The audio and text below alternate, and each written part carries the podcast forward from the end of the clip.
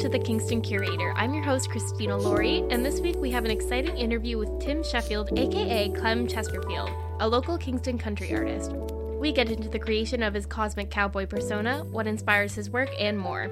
He'll be performing tomorrow on Friday, June seventeenth at the Hotel Wolfe Island, along with many other performances lined up for the summer. Before getting into it with Clem, I thought we'd start off with his most recent single entitled Except For You, which Clem will tell you more about in our interview. Enjoy.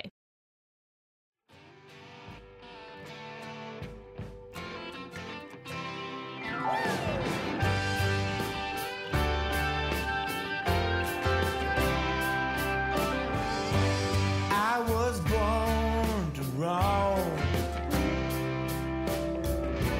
I was born to be alone. Something hit me deep inside. Nothing can shake me off that ride, except for you. Yeah, you. Except for you.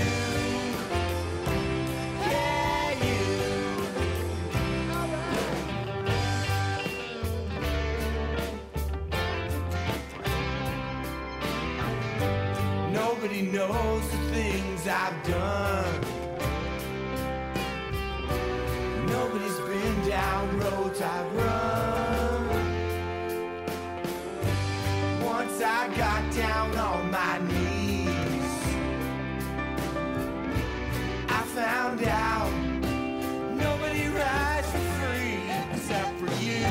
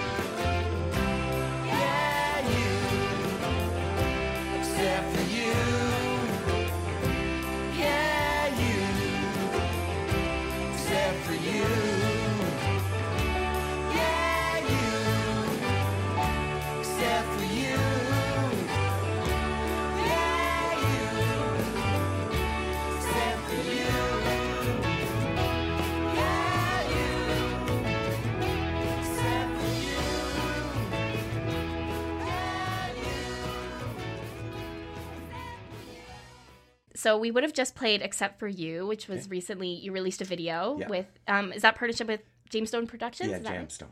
Awesome. And then did you want to speak a bit to that track, inspiration, the video, everything? Sure. Okay.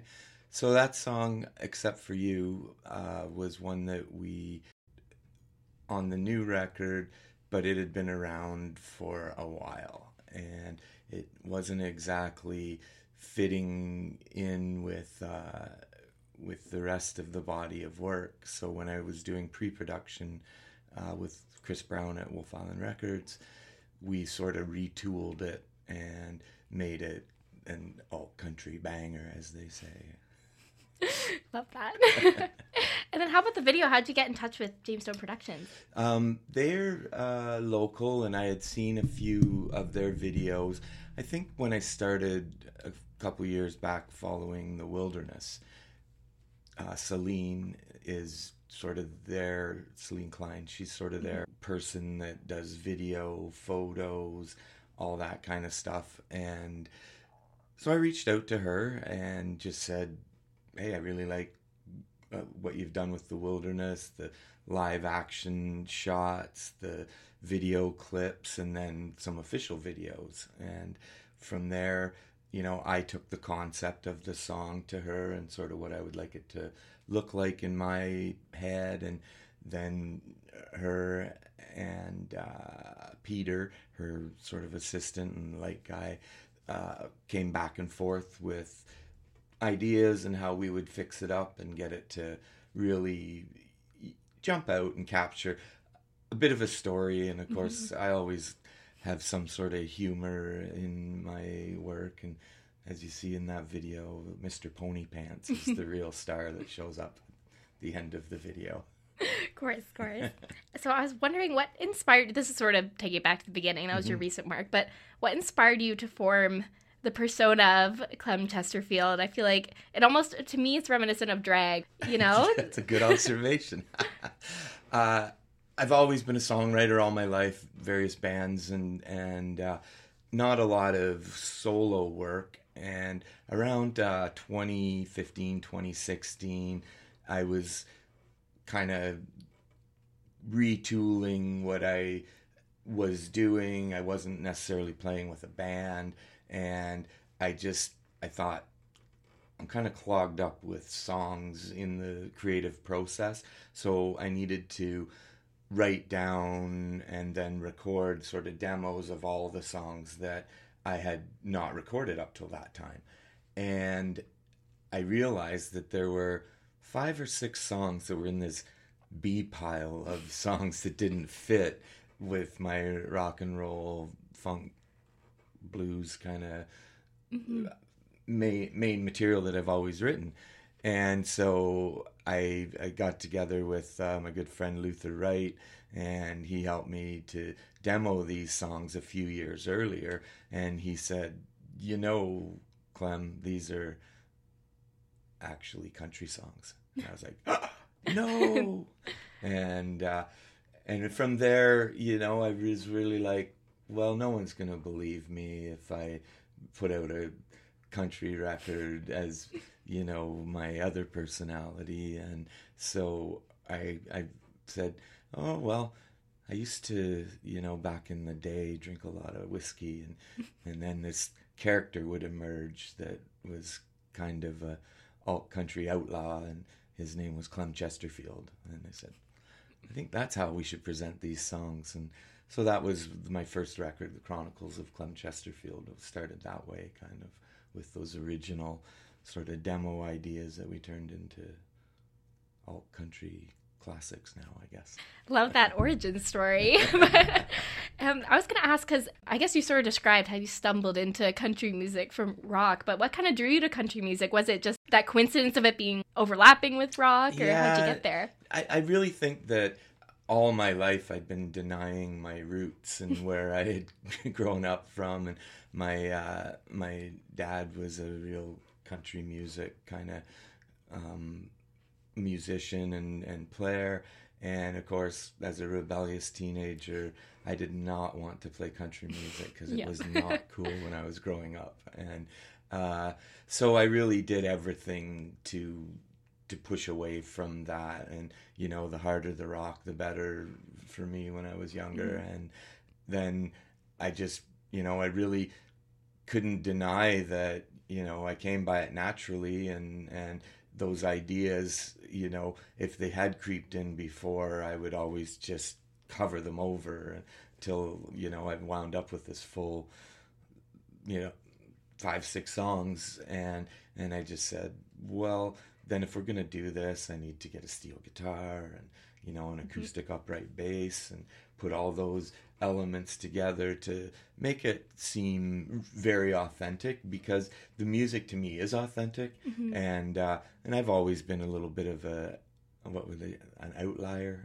a, a little bit of out, play outside the box. And uh, so when when I was trying to put these things together, I was just like, well, you know, th- there was a, a portion of country music that I did like, that my older siblings had been into, and that was the Willie Nelson, Waylon Jennings, Merle Haggard, that kind of stuff. And those guys, when you look at their history, and Johnny Cash, they were complete outlaws, and they were more like from the rock and roll world, but mm-hmm. their thing was just that they played country music, you know, and or they were defining it as they went along. They were just playing music. That, if you see any interviews with some of those people I've mentioned, they just they just played music. And uh, and then I got inspired by a, a fellow named Gram Parsons, and he was uh, he was in the Byrds for a stint, and he had a band called the Flying Burrito Brothers, but his claim to fame was he was one of Keith Richards' really good friends from the Rolling Stones, and mm-hmm. uh, hung out with them. And I was like, there's got to be something to that, right? Yeah, there's and, something about this country rock. Yeah, so I really got into their music at that time, uh, the Flying Burrito Brothers and mm-hmm. Gram Parsons especially. And when when the, myself and the band play, or I play solo, I I cover a few Gram Parsons songs from that era. And he passed away uh, from a heroin overdose in about nineteen seventy-three, mm-hmm. but uh, he had left a decent body of work, and so I was kind of like, you know, they called him the Cosmic Cowboy or something, and he had a made-up stage name, and I was like, mm-hmm. I, I get this now. Like, you know, it took me a long time, but I get it finally. Yeah, absolutely. Or I really loved um, on your website how you have pages and pages of people who inspired you. I really love that portion. Right. I was wondering if you wanted to speak a bit on that, because you already mentioned Gram Parsons as one of your yeah. inspirations, and, and and some of those other uh, outlaw rockers. But you know, in the in the modern age, I think that there's still, you know, Chris Stapleton and uh, Canadian Corb Lund, uh, mm-hmm. Sturgill Simpson. These are some of the folks that are writing in this. You know, I, I guess it's it's really popular and they're on the radio and everything, but they've kind of stayed to sort of more traditional roots and mm-hmm. uh, and and you know, really work on their song crafting and and the lyrics. As you know, I I don't want to slag any genre or anything, but I find that new country can be a little bit just made up and put together for the radio, mm-hmm. and y- you know. Again, I don't want to take anything away from, from it at all, but I find that there are some more uh, authentic uh, type people out there. And, and I've always been um, interested in the women that have sung country music, because mm-hmm. that's a definite, you know, side thing. If you go back to, you know, Tammy Wynette, Crystal Gayle, Dolly Parton, and then into Emmylou Harris, and she was really good friends with Gram Parsons, and they started to make mm-hmm. all of these connections, and then you get up to Margot Price and Lucinda Williams, and just real good storytellers. And I think that's what has attracted me to some of the influences on, on my list, you know. And I, I love old country, like Hank Williams and mm-hmm. Hank Snow and Hank Cochran, the Hanks, I call them. But, I mean, I really love that about country music, too. I love the storytelling aspect, and I mean, Dolly Parton's one of my favorites, and I felt like she's really held on to that yeah. and emulated that. And also, she's so timeless, and right. that's, I think... And, well, that's, I think that's when you're a good songwriter. Absolutely. And you surround yourself with good musicians, that that those stories come to life, and, and that's, you know...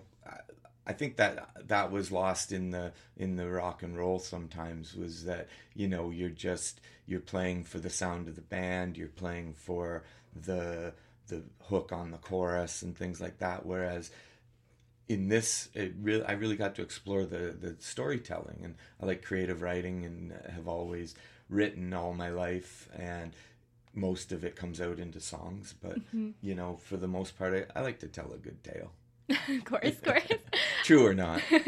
I really loved, um, so we talked about your inspiration sort of of your sound and um, from other artists, but you also, you're very like politically, yeah, you're very politically yeah, I motivated. I really like that. Every once in a while. All right, I won't throw it back at you. Okay, so I was wondering if you want to speak a bit to that, especially on your um, most recent Yeah, album. For sure. Um, I, I've tackled a few uh, subjects on the on the new record, and some of them are things that are lifelong with me, like Lures on the Wall.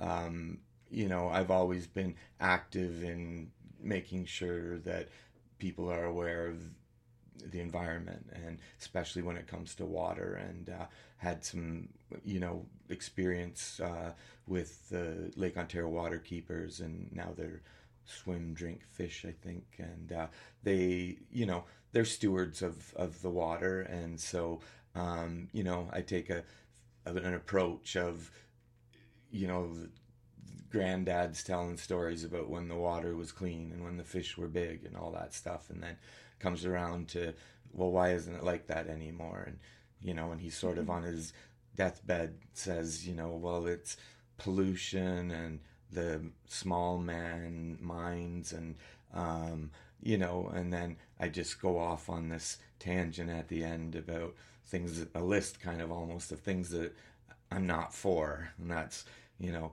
trawlers dragging ocean floors and toxic waste being dumped into the Great Lakes and things like that. Um, I also, uh, I, I really feel strongly about our relations in Canada with Indigenous peoples. And, uh, I really think that, you know, taking on the cowboy persona can be, you know, controversial even, you know, so I wanted to make sure that there's an understanding that I feel like an inclusive cowboy.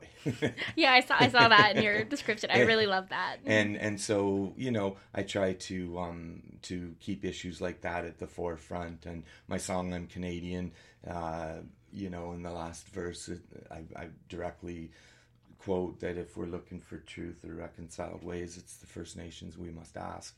And that to me is is where it starts, is that mm-hmm. we need to be listening and learning and uh, and trying to, you know, create a, a better situation uh, for our Indigenous brothers and sisters and and, and all, you know, all people of, of uh, different, you know, uh, backgrounds and, and uh, I, I've tried to be inclusive with uh, with just about every community that's uh, that's out there, and uh, and I find that that you know, for the most part, is well received, and mm-hmm. uh, and people you know acknowledge that I'm coming from a, a place of, of genuinely caring and and wanting to use my music as a as a sounding board, or you know, and I guess that comes back to that previous point of it's not just pop or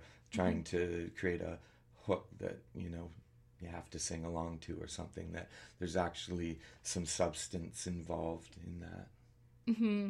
Exactly, yeah. That was a fantastic answer. Okay, um, I have a much more superficial question oh, to follow great. up with that. Because I was going to ask, I need to know about the outfits. Because I love that you take the like country style and you give it some flair. I need to know where you get your outfits, why. I need to know everything. Awesome. Uh, well, I think um, I've always, you know, I guess it was just growing up, you know, with secondhand clothes and being, you know, down the sibling list. I was always getting the set all the older brothers and sisters. Well, I have a younger sister and older brothers, uh, clothes given to me and so on. And since uh, so all my life, I I've, can probably count the number of new clothes that I've actually went out and bought. I I like which fits in with my you know recycling and mm-hmm. reusing sort of thing. And uh, so. I've always searched out vintage uh, clothing shops and, um, you know, I would say long before I had, yeah, in, in my, you know, previous uh, bands, I might throw a cowboy shirt on and sometimes a cowboy hat or something just as, and play rock and roll. You know, I've always mm-hmm. loved bell bottoms and things like that. And uh, so when the Clem thing uh, really got rolling and I was performing, I said, oh, I should, you know, maybe start looking for more of these things. And since I've found, you know, I have bought a few new ones from, you know, some companies that make embroidered shirts and different things like that. But for the most part, I, I really just keep my eye open. And uh, uh, bolo ties, you know, like I said, my, my dad was from old time country and he had string ties and bolo ties sometimes. Mm-hmm. And I, uh, so I've searched those out. I always have a matching handkerchief or something. I have, uh, I think somewhere around fifteen cowboy hats and different colors, different styles. Uh, I have a purple fuzzy one. That's one of my favorites. One for every occasion. I almost wore that today, but it's a little too warm. Oh, um, and yeah, like I like, I like the sequins. I like, uh, um, and and I guess where I felt like it made sense was if you go back to the early nineteen fifties and on through to the seventies kind of thing.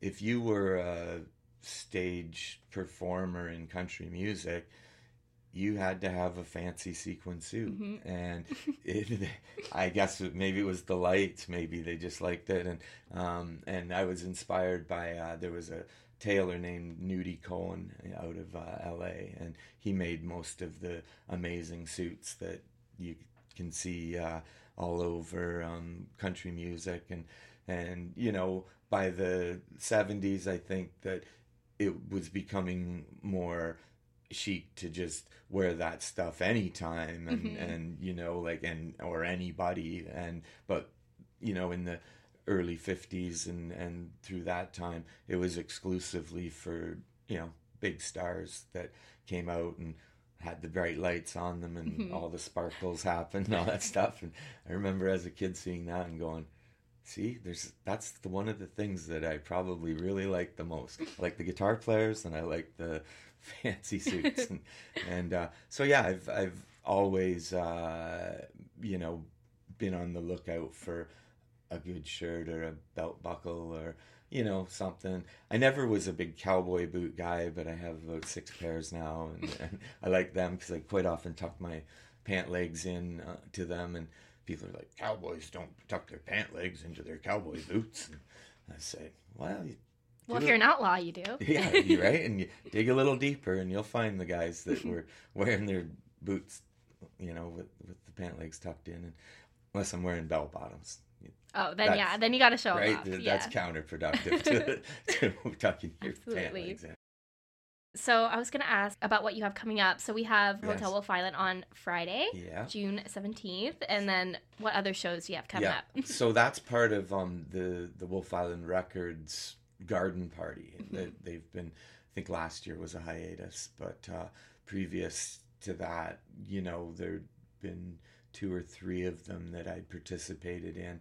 And be- before I was even working with Wolfe Island Records. Mm-hmm. Um, but it... Um, It's a really uh, organic kind of thing. So next week, uh, on Tuesday, the twenty-first, we're uh, doing a songwriter circle. So some of the Wolfe Island artist record um, artists will be uh, sitting down at the hotel, if it's nice, maybe out on the patio, and we'll just be doing a, a couple of songs each and move through the line and probably come back around. I don't know exactly the format yet, but I'll be playing solo, and that's how I mostly get by is is playing solo shows. And uh, and I would love the band to play more, but in the size of the town and uh, whatnot, it it doesn't always work out that way. But we're then on Saturday the twenty-fifth, the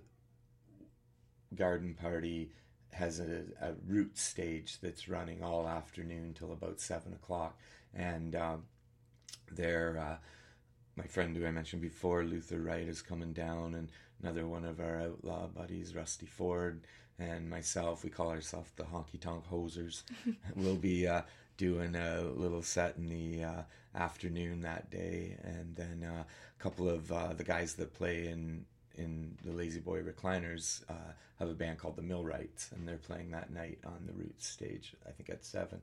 And uh, so, you know, there's a lot of really great music over the next week and two weekends happening at uh, over on Wolfe Island, so it's worth the it's worth the trip over.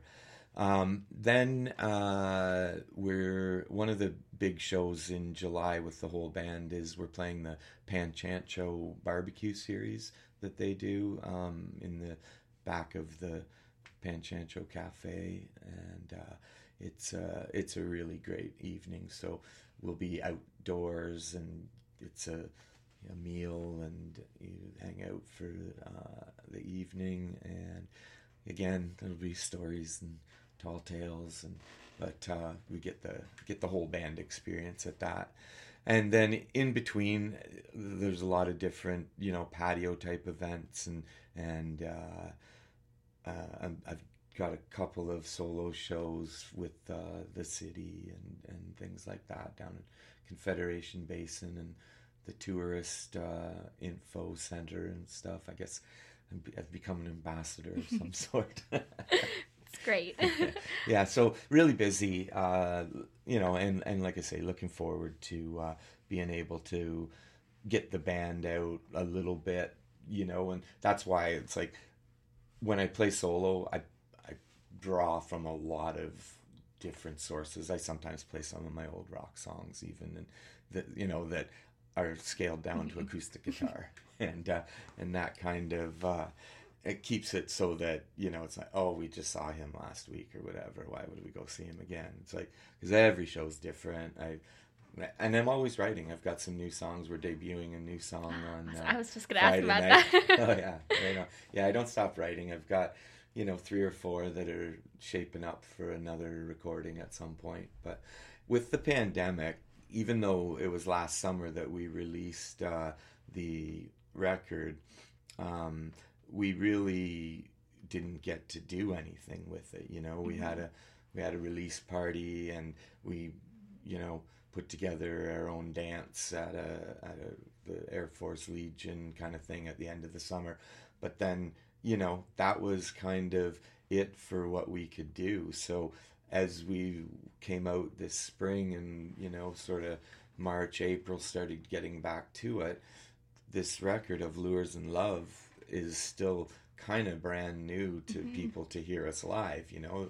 Lots of, there's been lots of streaming and lots of uh, purchasing of of the record and stuff, but it's, to us, it's it's still fresh. So, you know, it'll be it'll be a while before we do any more recording, but that's always part of the fun process is mm-hmm. to, you know, take the new songs and work them up in rehearsals and then and then uh take them to a new audience and play them for a little bit while, and then you find out, oh yeah, when you get to recording, it's a little bit different than how we've been doing it live. But, you know, it's always uh, it's always a good learning curve with new material, and, and I think that that helps to keep keep it fresh, you know, that we're always releasing another new song here and there.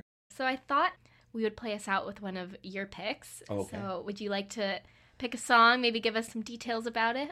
Uh, yeah, I think that um, one of the songs from the first record um, is uh, She Just Waved Goodbye, and it's kind of one of those we were talking about earlier, a, a story song, you know, and I quite often joke with the the audience, you know, that this is one of those songs, you know, that I heard while I was in my cell waiting on death row, you know, down south. I was got in a little bit of trouble, and obviously I got away, but this story is a sad story. She just waved goodbye. I wanted to try, but she just waved goodbye. And it's kind of the, you know, a lot of the songs on the first record were quite, uh, you know, hurting, I guess. And, mm-hmm. and, and that was why... I think, you know, people first said, you know, this is kind of not your usual stuff. This is kind of, you know, these stories are pretty sad and mostly made up. But, you know, that uh, that is what led to, you know, being able to find a a, a joy in it and a, and a humor. And uh, the one of the other songs that's on that first record is called uh, He Won't Roam. And uh, it's nicknamed the Cat Song, and uh, it it's about a big old cat, and uh, it's, you know, kind of uh, a chuckle too. So, you know, I've I, I made a point of not making a record that would just have everyone weeping, although I, I'm fine with that. Some too. Levity in there. Yeah, perfect. Sure. Well, thank you so much for joining me today. Well, thank you for this. Having me. It's been a real pleasure. I got a guitar made by Martin, smoke Marlboros by the carton. Then I cry every time I leave my girl alone. She rides the bus from Tulsa, 'cause the bus don't really cost us. If you ask her if she don't know we're bust,